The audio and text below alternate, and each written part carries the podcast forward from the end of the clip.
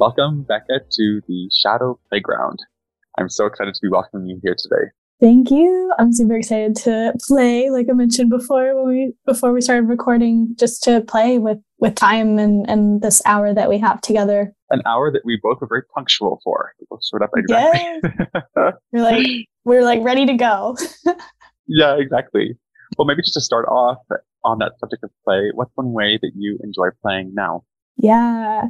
You know, I, I travel full time. And so when I'm in a new city, I gotta like do the, like, I don't do research prior to getting to my next location. But once I'm there, like, I spend the first day watching YouTube videos and like doing all the things to like find out where the best restaurants are and um, all the things. And I don't just meander through the city. And so that's something that I've been not working on, but like trying to to I don't know, I don't even really like the term get better at, but just play around with and experiment with um, is just meander through cities and just let buildings and people and things just talk to me and and respond that way.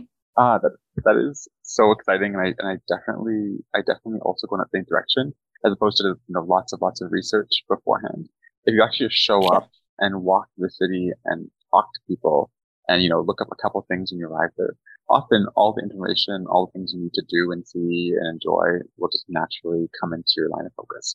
Right. Yeah. And, you know, as a, I'm a manifesting generator. And so like, you know, if anyone is familiar, um, if or not, like I, one of the ways that I, I move through the world essentially is by responding instead of initiating. And that research energy or like figuring out you know where to go what to do is more initiating versus just responding to what feels best for my gut my body at the moment and in each moment. And so yeah practicing that is, is playful for me. Nice.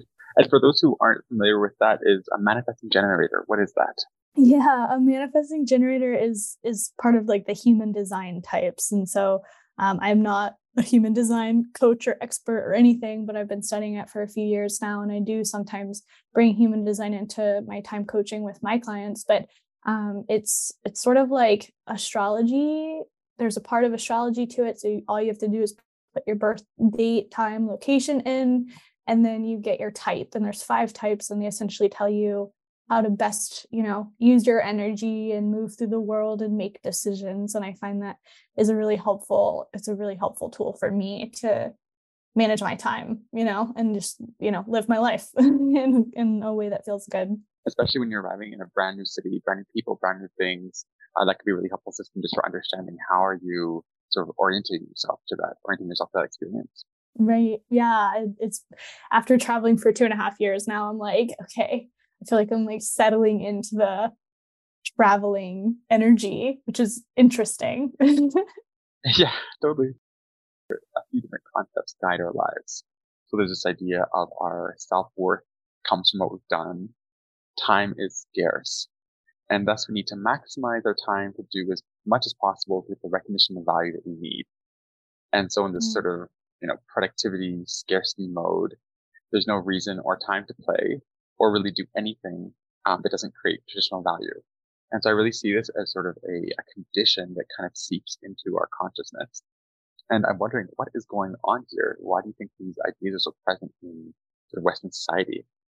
So much is going on here. If I'm being honest with you, it is, uh, you know, a compilation of, you know, systems, economies, psychology, human nature like just so much stuff is is you know baked into our relationship with time.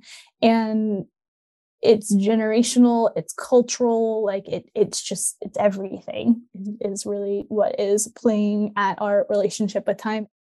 I see this all around with people saying things like oh, i don't have enough time. I never have enough time. I'm, I'm overwhelmed. Uh, working so hard trying to get somewhere uh, and not really like not really able to such a metaphor of a hamster wheel. Yeah, those are very common messaging. And, you know, with that sentence, I heard three main things how that impact our time that I guess I can pull out and maybe we can play around with and experiment with but the first one is psychology is is our how we think how we feel and our connection to something greater than our spirituality. And so self-worth is is what i'm getting at in that sentence. When we are so focused on doing we forget that we are inherently worthy just as we are. And you know our connection to something greater than helps me personally and a lot of the, the folks that I work with really tune into the truth of sort of like the universe, like that we are inherently worthy as uh, just being alive. Like if you look at a baby, for example, like a baby is a beautiful, gorgeous, like creature that is just you know, gifted out of nowhere, for example, like that baby is inherently worthy and that baby is each of us, you know, as human beings, as animals, as plants, as all of these things on this earth that we have access to and we're in relationship with every single day. It that is is like the first part is is our psychology and our our um, spirituality piece. The second piece that I heard was um, our human nature so our human nature is is fear and survival based. And so I, I often think that our systems of oppression, you know, capitalism, racism, patriarchy, a lot of these things are like our human nature at its worst. Um, and when we think about time and time scarcity and like this hamster wheel and this overwhelm and our, our fear, it, it's just completely run by our human nature.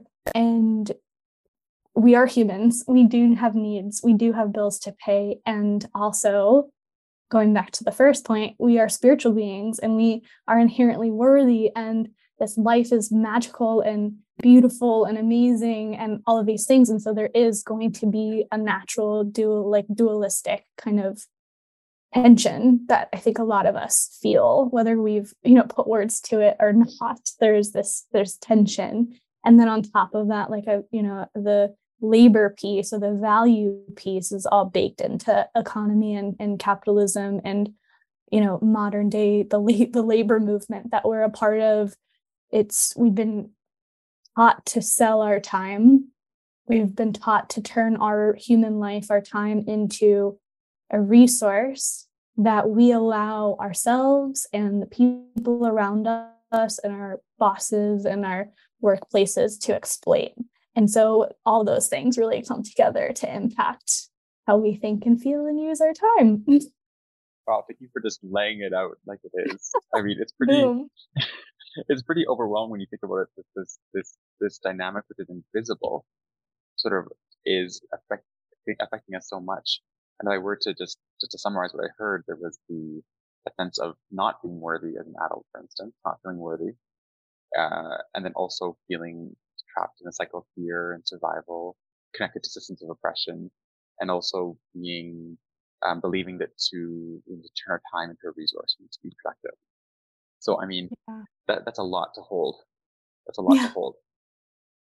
It is, and it, it's also, you know, when you get I I love talking about this stuff, and I love connecting it with history and cultural and and ancestry and all of these things and because it's so complex. And when we think about time management we're so used to like just little quick hacks like just set a timer for 25 minutes and get a ton of work done. Like it is so much more than just time management. And you know a lot of my clients have shame around time and time management when they start working with me. And it's because we've been like taught that time management is this hack thing that should be easy for us to figure out. And now that just like, you know, open the door wide open to how much goes into how we think and feel about time and how we use it. Um, we, you know, if you're listening to this, like just know that it's not this easy thing that you can solve with hacks. it's not easy to figure out what to do with your most precious resource, your life. Mm yeah, it's not like you know Pomodoro, twenty minutes. there you go. It's like there's, there's deep. The roots go much deeper. Yeah. What are, What are some of the impacts of these things in, the, in your clients' lives that you speak with? What are some of the impacts of these, um, I guess, studies that we're talking about in terms of their daily lives and how they exist in the world? that you that you see often? You mentioned shame as one of them. Yeah, I mean the because you know I my title, if you will, is holistic time coach. I don't say time management coach. And on my website it does for SEO if if you know what that is. It's for Google purposes. But um the the benefits that I see in my my clients because I think about time in this abstract, this philosophical way, it impacts every area of someone's life. So on a personal level, it impacts their physical health, their mental health, their emotional health, their spirituality. Um, I've seen clients heal that shame that they've felt their whole lives about, you know, wasting time or not having enough time or not making time for the things that are deeply important to them and that frees their brain that frees their energy that frees their their being so much up that they get to then create and do the things that are deeply important and meaningful to them creating art playing um, you know spending time with their kids or their partners or their other you know pet pets loved ones whoever. And that is is so amazing to watch. And then you know of course on an external level, society level, I've seen clients, you know, write books and make more money than they've ever made. And I've seen clients take three months off of work without an issue and, you know, travel the world as well and grow their businesses, grow their work, achieve really meaningful goals in, in their profession. Like every area of, of someone's life is impacted by reconfiguring their relationship to time and using it in a way that that really benefits that person that individual that beautifully unique human being. I have this image of if we keep the metaphor of a hamster wheel. You can imagine someone running running running just getting more and more tired and run out. And i'm almost hearing that you in some ways are able to stand by the person and help them get off. To just take a breath and from there actually focus their time and energy on things that deeply resonate with them as opposed to being in mm. this sort of grind. What a beautiful image. Oh my gosh. I love that you shared that. It's exactly what I do. like literally I put my hand out and I'm like, hey, you don't have to be in that hamster wheel anymore. Like, come on over here. It's fun. It's okay. And once you get out of it, the you know, you could see the sky. You're not underneath this like hamster wheel cloud anymore. Um, you can see the sky, you can touch the earth, you can feel the sun on your skin and from that place like i always say that all clarity all solutions all you know next steps are that you know they come from the present moment. They come from pausing and slowing down and connecting with your true self. And from there it everything becomes clear. And it's really true so by actually connecting to the present moment, to themselves, that's one of the keys, as I understand it, to be getting off of this wheel. Is that correct? Yeah, that that's the first thing I do with everybody. everybody. and so what does that look like when you're doing that first step with them? Yeah, you know, it looks different for everybody. Not everybody. I think when you pause and come to stillness, a lot of trauma can come out. a lot of stuff because we've quite frankly become addicted to doing and productivity and and externalizing our, our worth and our work. Um, and so there is a lot of trauma sensitivity. Obviously i'm not a mental health specialist. I'm not a therapist. And so if something you know trauma a lot of trauma does come out then of course bring in external support with a, a therapist a trauma specialist. Um, but if someone you know, generally speaking, it can look like meditation, mindfulness. I'm also a yoga teacher and a Reiki healer. And so that definitely plays into my work with folks. Um, and so, like, you know, guided meditation, visualizations, getting up, dancing, stretching, shaking, pulling tarot cards or oracle cards, or really if the client has something that they love to do that helps them connect with themselves, like, you know, journaling, checking in on on what's been going right, any self-awareness kind of exercises, practices, drawing, writing, etc. All of that stuff we use. there's such a I, I really like how much playfulness there is even in your practice. like you're saying that you need to connect to now and your body.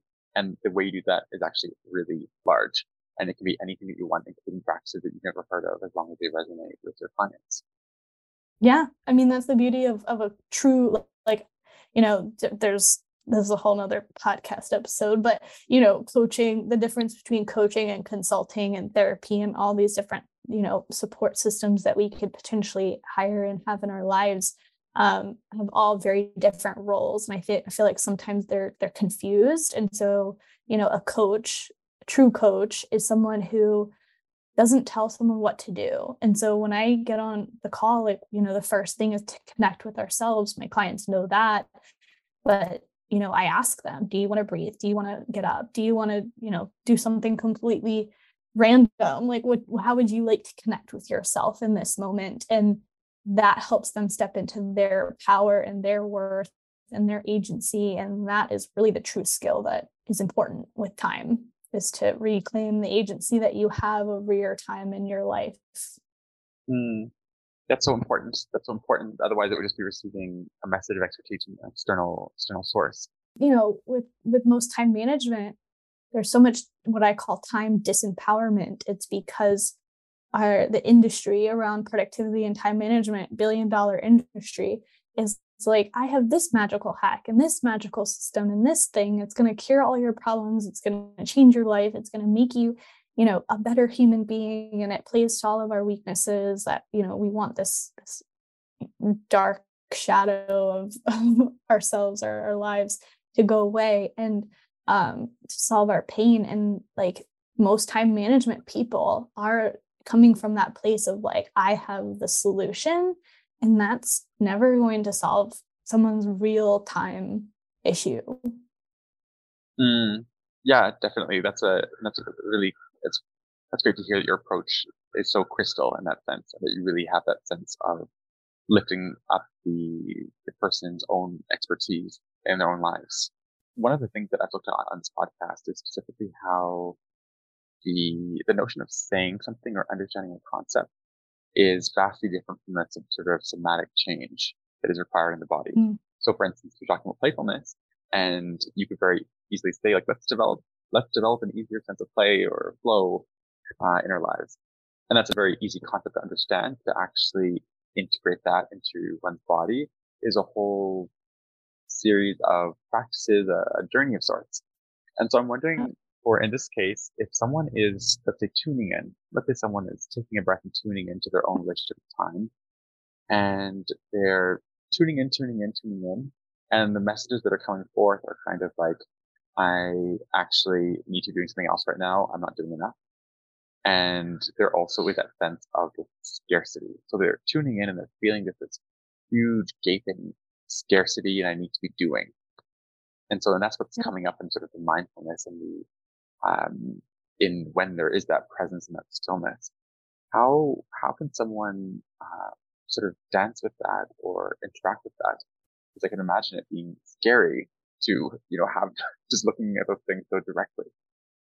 Yeah, it is. And that's, you know, when I mentioned earlier, trauma, like I think that that's a trauma response. When people pause, their their skin crawls and they're they're itchy. Like all of that is physical withdrawal symptoms. Like it's quite literally an addiction to doing. Mm-hmm. Um, and so there's a lot of sensitivity around this that um, I hold and also get support. The, the clients sometimes get support from therapists as well.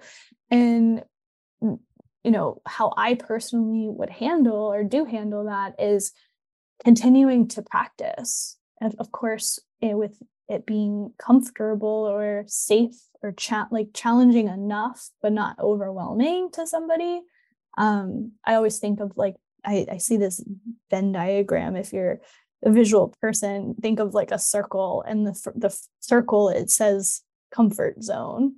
A circle a little bit bigger than that around the edges is the challenge zone and then another circle a little bit bigger is the um, overwhelm zone. And so there's very much like you know this is individual. When a client is pausing and they're doing their meditation or mindfulness practice figuring out where they are on that spectrum is really important and i would say you know in that challenge zone it's really key to listen. Like, what is that voice telling you? like meeting it head on essentially and and listening to it. Like, why why is this voice here? Like what part of you is this voice? And getting really curious and compassionate about what that thing is trying to do for you. You know, everything that we think and feel in some way, shape, or form is trying to do something for us, whether it's protective, supportive, or not. Um, it's all for us. You know, we've created it. And so I think that is if you're in that challenge zone, figuring out what that that voice is there for and how to be with it, how to hold it in discomfort, how to, you know, continue to pause and trust that by continuing to practice pausing, meditating, being with yourself, um, over time, it will truly get easier. Um, and you know, a personal story for from me is, you know, in September of this year, a few months ago, um, for my birthday, I got an Akashic reading. And, you know, I've dabbled in meditation for years. Like, you know, being a yoga teacher, I, I got into meditation around like 2014. So I've been actively meditating on and off for however many that that years is, eight, nine years, which isn't like um, a ton of time, but it is a, a decent bit of time. And this Akashic reader was like, girl, like every every question that you ask, all of the spirit guides, all the, the guides, all the people are like, you just gotta sit with yourself. You just gotta sit with yourself. You gotta sit with yourself. And whatever shifted within my being, I've been able to sit with myself completely quiet, not listening to someone else guiding me in meditation um, for about at least 10 to 20 minutes every single morning, basically, since then. And I don't know what shifted, but something massive shifted within me. And it's changed a lot. What a beautiful gift to receive that message and have it land so deeply within yourself. Just like, you know, yeah. I don't actually need someone else's voice. My voice is here. I'm here. Yeah. Yeah. I'm wondering for you personally, just having reached that point of being able to be with yourself, not needing some guru, some other voice, some method, just being there. What has what has that brought you so far? Connection and clarity are the two main words that are coming up. Like when in the past, before September, when I would try and meditate, that whole notion, even though I know, even though logically my brain is like, I know that your brain doesn't have to be quiet to meditate, there's still a part of me that was like, you, if you think that anything, if if any thoughts come up, you're doing it wrong. And what shifted was by not listening to somebody else, by not putting on a guided meditation or music or anything else and just laying with myself. And I usually do it right when I wake up. So I'm still kind of like in and out of sleep. Um, but I'll just set my insight timer for like 10 to 20 minutes just to like ding me. Um, and you know, all that some kind of support. I use it as a support tool, but um just being with myself and listening to my thoughts has allowed me to connect with myself deeper and the clarity of the quality of mind, the quality of thoughts, the quality of being has increased over time. And I no longer have that voice that's like, if you think anything or if you have any thoughts, you're doing this wrong. Now I'm like, I have 20 minutes to just allow my brain, my body, my being to do whatever it wants to do with complete self acceptance and self compassion. And, you know, of course, that has that that stays with you throughout the day. And I don't know if this is connected in any way, shape, or form, but literally last month I had the best month of my business ever. I paid myself the most that I've ever paid myself. Um, and you know, I just I feel so much more connected and clear about who I am, what I want to do, who I want to be, and the acceptance and compassion stays with me throughout the day. And that is, I mean, it's it's those are kind of like massive changes, but that's my reflection verbally processing with you. wow. I mean, you are the first person you're prioritizing and being with in the day is yourself. I, I just get being so powerful. Like literally the first thing. It's not a cell phone, it's not someone else, it's not something you need to do. It's really prioritizing being there for you, for your experience, for your thoughts. Yeah. And I also it's like, just, homie, I love homie. you. oh, homie, I love you. There you go. Like there's there's a, there's a huge mention of self love that's there, and yeah. I, I I'm also hearing it's like you're naming this um just trying to put words to it. It feels like you're naming a huge uh time disrupting practice, which is specifically it's not doing nothing and it's not mindfulness in a traditional sense of returning to the breath or returning to the body or, or following um, sort of having something repeating in your mind over and over again like a mantra you're actually yeah. taking time to be with whatever is there like allowing a space where it's whatever you want really whatever and that sounds just so powerful and also completely uh, how do i say it? Like almost illegal. How dare you take time just to do whatever you want? Yeah when you said earlier you know time disrupting i really thought of it as like time expanding. And when you think of creation or playing or or pleasure joy all of those remind me and this is to go a little bit off course but coming back it reminds me of my inner child right? Inner child work or children. Again bringing it back to kids or babies like they don't know time except time is inherently within their body because they're alive and they have a time finite time in this body this life. So it's in us but we're not conditioned or ingrained into society's construct of time quite yet. And so we are able to play and we're able to feel joy and we're able to experience pleasure and also all the shadow stuff. But when we're you know we grow up we go through school we go through um, work and, and we are ingrained and we start to you know form our lives around society's construct of time. When i am just with myself for 10 20 minutes every morning with my hand on my heart and allowing any thoughts any feelings anything happen i can scratch i can i'm laying down i'm not in like a seated regular meditation posture. Like there's so so much acceptance and just being. I see it as returning back to the expansive timelessness nature that we're all born with. And so, you know, I guess it could be seen as time disruptive, and it can also be seen as time expander or expansion. And I think that um, both are valid. I don't know. That was just kind of a rabbit hole, but I think it's important to mention I understood the way you were saying it is that it wasn't something new or disruptive, that it was actually going back to a source, like our original mm. relationship to time. And so in that sense, it's actually not, it's not traveling further, it's coming closer to home. Yeah. You mentioned earlier this notion of addiction. Uh, so what is it that we're addicted to when we're thinking about productivity and time scarcity? What, what is the addiction that might be there? I think the addiction really is different for everybody. I think for me personally, like my story, my addiction was self harm. My addiction was I didn't feel worthy of, of care or love or happiness, contentment, whatever you want to insert there. And you know, my story, I grew up with parents who worked all of the time. My my grandparents were immigrants and very much instilled that like you know, assimilation, work really hard, no time for rest, no time for for family.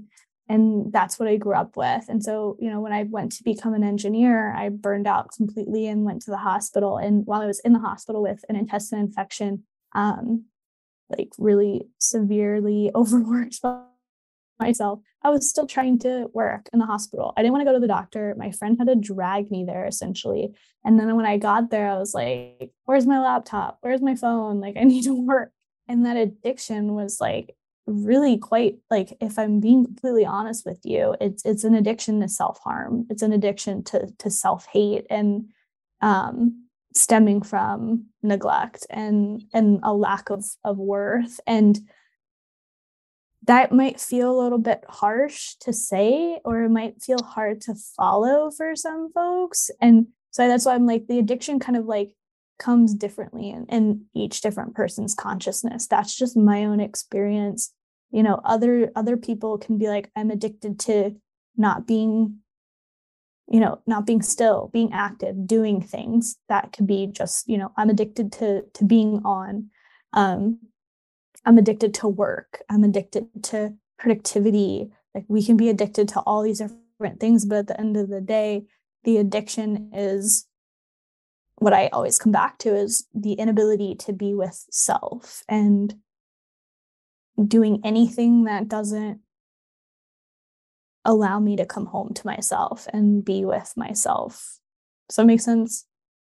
That makes complete sense. It's it's so we're addicted to the inability to be with self. Or in some cases, it sounds like for other people, where each person has their own addictions as well. You mentioned how self harm and self hate might be there, or being on, or just being productive it sounds like there's a bit of a uh, reflections required for each person. Think, you know, what am I addicted to here that's keeping me going in this such a mechanical way? Yeah. You know, when I think about addiction, it's like the you don't want to do something, but you're doing it anyways. And so that's a really great way to ask yourself. A great coaching question is to like, what am I doing that I don't want to do? And figuring, you know, once once you ask yourself that, then it's a little bit easier to frame it sort of as like, oh, like I'm I'm kind of addicted to procrastinating or social media or you know whatever. But then it's sort of like, okay, what is this thing really about? And then going deeper into your thought or your feelings, like what do those things give you? How are mm. they helping you, supporting you? Um, what are they doing for you? And that helps get clear on like what are we actually quote unquote running from or not wanting to be with. And when you did that own exploration for yourself what were some of the, the answers came forward uh, when you were looking at those you mentioned the self-harm and self-hate? What you know in what ways were those voices working for you or wanting to support you?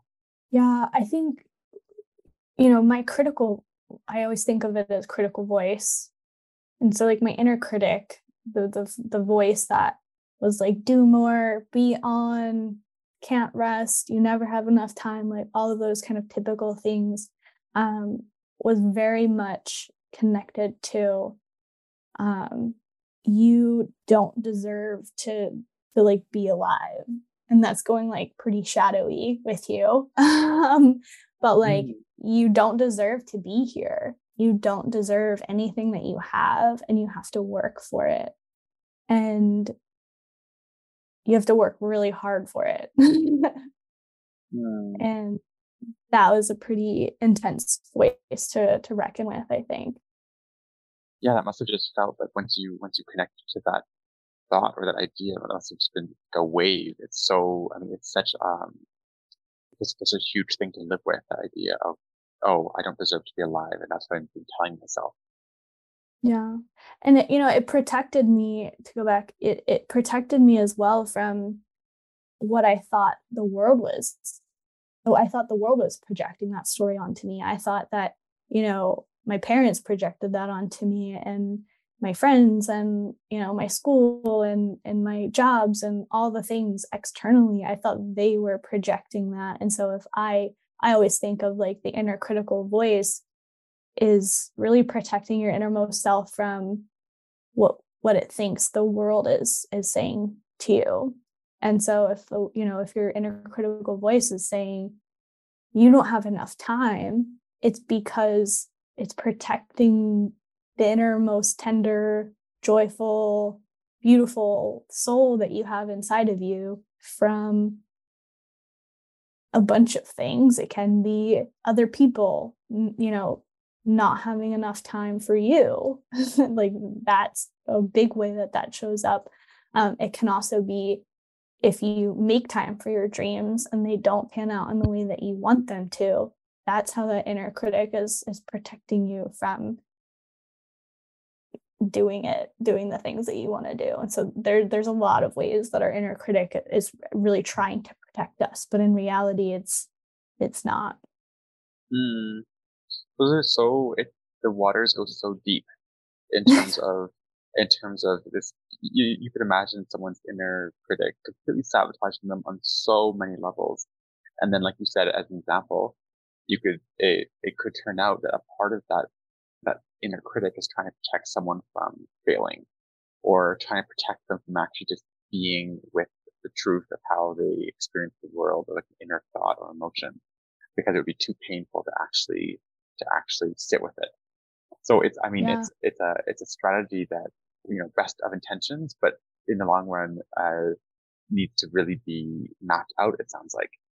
My brain is like trying to keep up with this because it is really deep and murky and messy and shadowy and it's like whoa.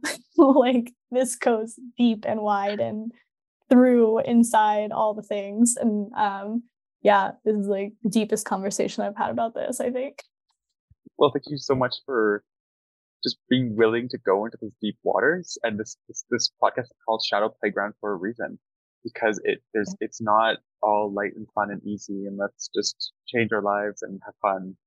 Like to get there, you need to go through the depths. You need to think about what's what are the hidden layers? What's like a thing I'm sensing but not able to name right now? And yeah. I wanted to just name that from my perception, I'm just meeting you today. It's incredible to hear your path because you come from this lineage of hard workers and yourself, you directly went into that path as an engineer to the point of sickness and working in the hospital. And whereas some people could have kept going and continued down that path, you were able to switch. You were able to laterally step out and imagine and dream of an entire new existence, both for yourself and for helping people confront the exact dynamics that you were experiencing and your family have been navigating. So there's a huge amount of courage and strength and just uh, ability to press pause and say, this is not it. I am going to create another life for myself. And that is magical.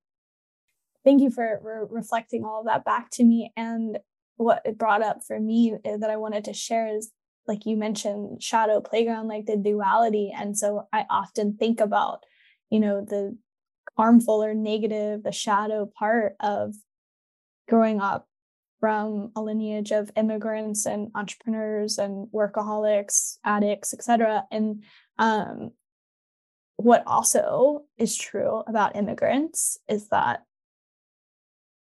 they risked it all to come to a new country for a better life.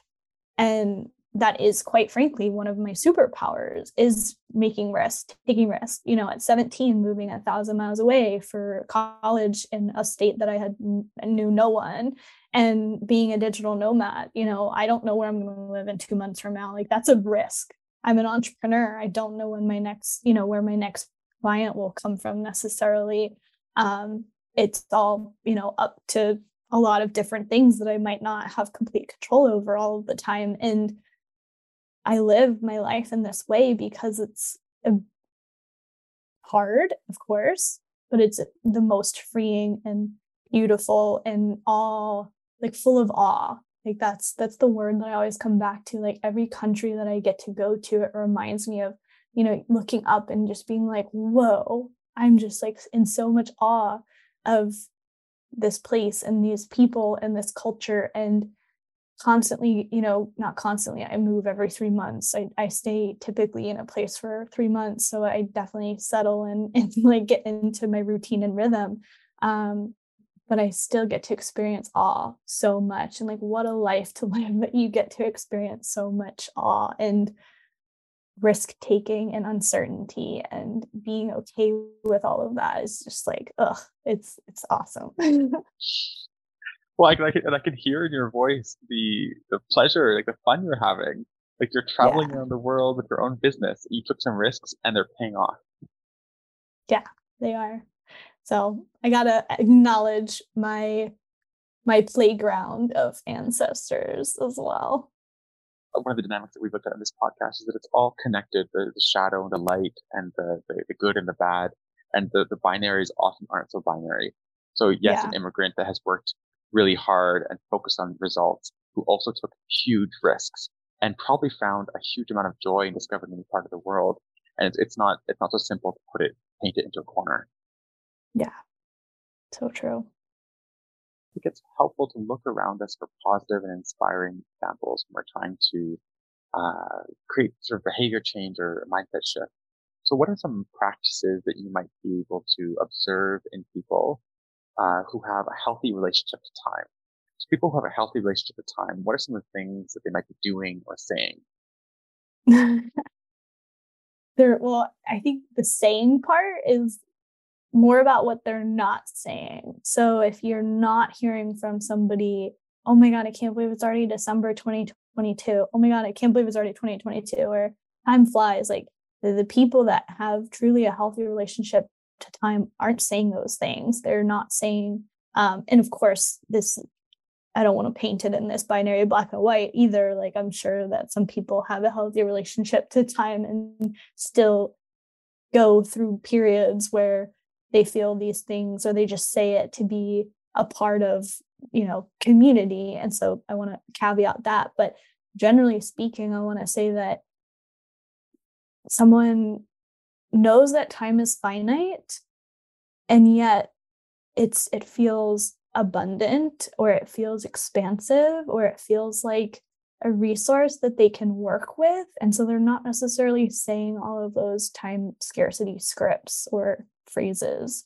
Um, another thing, another thing that you want to look at is, you know, are they present with you? like presence, of course, is a really big piece to the time. Um, and so if they're able to be present with you, not on their phone, not, you know, looking all around, that is is what I think of as like a health someone with a healthy relationship to time. They say they do what they're gonna what what do I say that they do what they say they're gonna do. Um, so there's like a decent bit of like follow through and accountability and responsibility for their actions and their what they want, their desires, their um, their thoughts, their feelings. I think that is someone that has a healthy relationship to time there's a bunch of different stuff because it is so holistic and it, it really impacts every every area of someone's life when they work on time. But i don't even want to say it's someone with like all their shit together either because i don't think that like someone with a healthy relationship to time knows that there's seasons and sometimes there is like a, a busier season or a more on season and then sometimes there's a lot of rest. But you know at the end of the day i really think that it's about someone who's present intentional eh, you know playing has free time is healthy in a holistic way so physically mentally spiritually um, and just like in their in their being in their power in their agency. That's beautiful. I I would go I go on a limb. It sounds almost like it's someone who perhaps has stresses and seasons and cycles in their life that you know naturally ebb and flow, but that their primary stressor is not time because they have an expansive relationship to it. Yeah. Yeah, they collaborate with it. That's what I always say is is team up with time, collaborate with time. It's not something to like put your talons of control around and manage and you know turn it into this thing that you need to figure out. It's how do you become time and how do you let time become you and how do you um, connect with it and use it and let it use you and like all of the things. How do you um, be with time? How do you be with yourself in time? Mm. versus fighting it you know you can imagine. Yeah yeah. Yeah. I have a, just a couple more questions here. One is a light one, one's a big one. Um, what's your opinion about to-do lists? As like a previous huge lover of lists, lists are very much a safety mechanism or survival mechanism even i think like whenever i'm stressed and overwhelmed my brain is like make a list. Like go to the list. But when i'm in a playful flowy state i'm like what's best for me right now? What do i feel like doing? And allowing myself to do that without guilt without shame um i'm not in survival when i'm in an expansive moment with time and when I'm in my body and in the present moment, in the flow. And so I think very much to do lists are, are a survival human thing. And of course, we oscillate between, my opinion is we oscillate between our humanness and our spirit selves, our true selves. Um, and that just is what it is. And so I just use to-do lists when my my human self needs it. And then the rest of the time I'm just flowing. Nice. I like that. I like that how you have that pretty clearly laid out for yourself. I'm in a human mode right now. I need a list. I'm pretty yeah. stressed out. Yeah. Yeah, and there's nothing wrong with that. I think that it's really important for for our human selves to use the, the tools that we need to feel better and that is is okay mm-hmm. Last question here and I there's so many more that we could get into, but you also have uh, amazing content on your website and podcasts across the internet as well. Uh, if you were able to give a sort of shock treatment to the whole planet, uh, so that we would all wake up tomorrow with a renewed relationship to time, what would that shock treatment be? So the disconnection i know it, it, maybe this i don't know if disconnection is the right word but the disillusionment about the connection between our money and our time. Our society has inherently linked these two concepts together and so it's horrible it's horrible it's horrific and horrible all in one. Um, yeah. that people can't take time for themselves because they have bills to pay and they have they need to make money to survive it's absolutely tragic. And i think that time off rest taking care of ourselves is a human right. It's a basic need. And so i think that it should be a human right. Um, and i think all of our societies are failing us. And so it is very political. And i think that shockwave needs to be a little bit radical and a little bit political. And um, to like actually help people not use money as an excuse to take care of themselves better. it's like, and I say excuse with a lot of love. I think that it's very real for a lot of people. And also, I truly believe that every single person can set a timer for one minute and put their hand on their heart and take a few deep breaths. But at the end of the day, people say that, you know, money is, I can't take time off, I can't do this, I can't take care of myself. Um, and a lot of times people then use money as as the reason why they can't. And, you know, aside from that, my I started a mutual aid organization recently called Mutual PTO. And so that's very much like the mission of that mutual aid organization is to give folks, low income folks, money like PTO that don't get PTO from work to be able to take time off and, and take care of themselves and rest. And so yeah, that that's what the shockwave that I think is most important is really disconnecting money and time so we can reclaim the agency that we do have over our time and take care of ourselves. Amazing. Like time is not money and we have time for self-care and it's beautiful that you are working at both a micro level and also you've started a mutual aid organization directly related to this. Yeah. Anything else to add before we close for today? Oh, we talked about so much stuff. I don't even know. I mean, I think that like really just there's so many things I feel like I could still add, but we talked about so much stuff. I just at the end of the day, like, you know, society tries to tell us that time we don't have agency over our time time is not ours time should be productive val- like value driven work making money and then you know in the mindfulness or not mindfulness necessarily, but like the spiritual online business guru kind of place tells us that we have complete agency over our time. We should, you know, we are able to choose 100% of the time what we should do and what we want to do.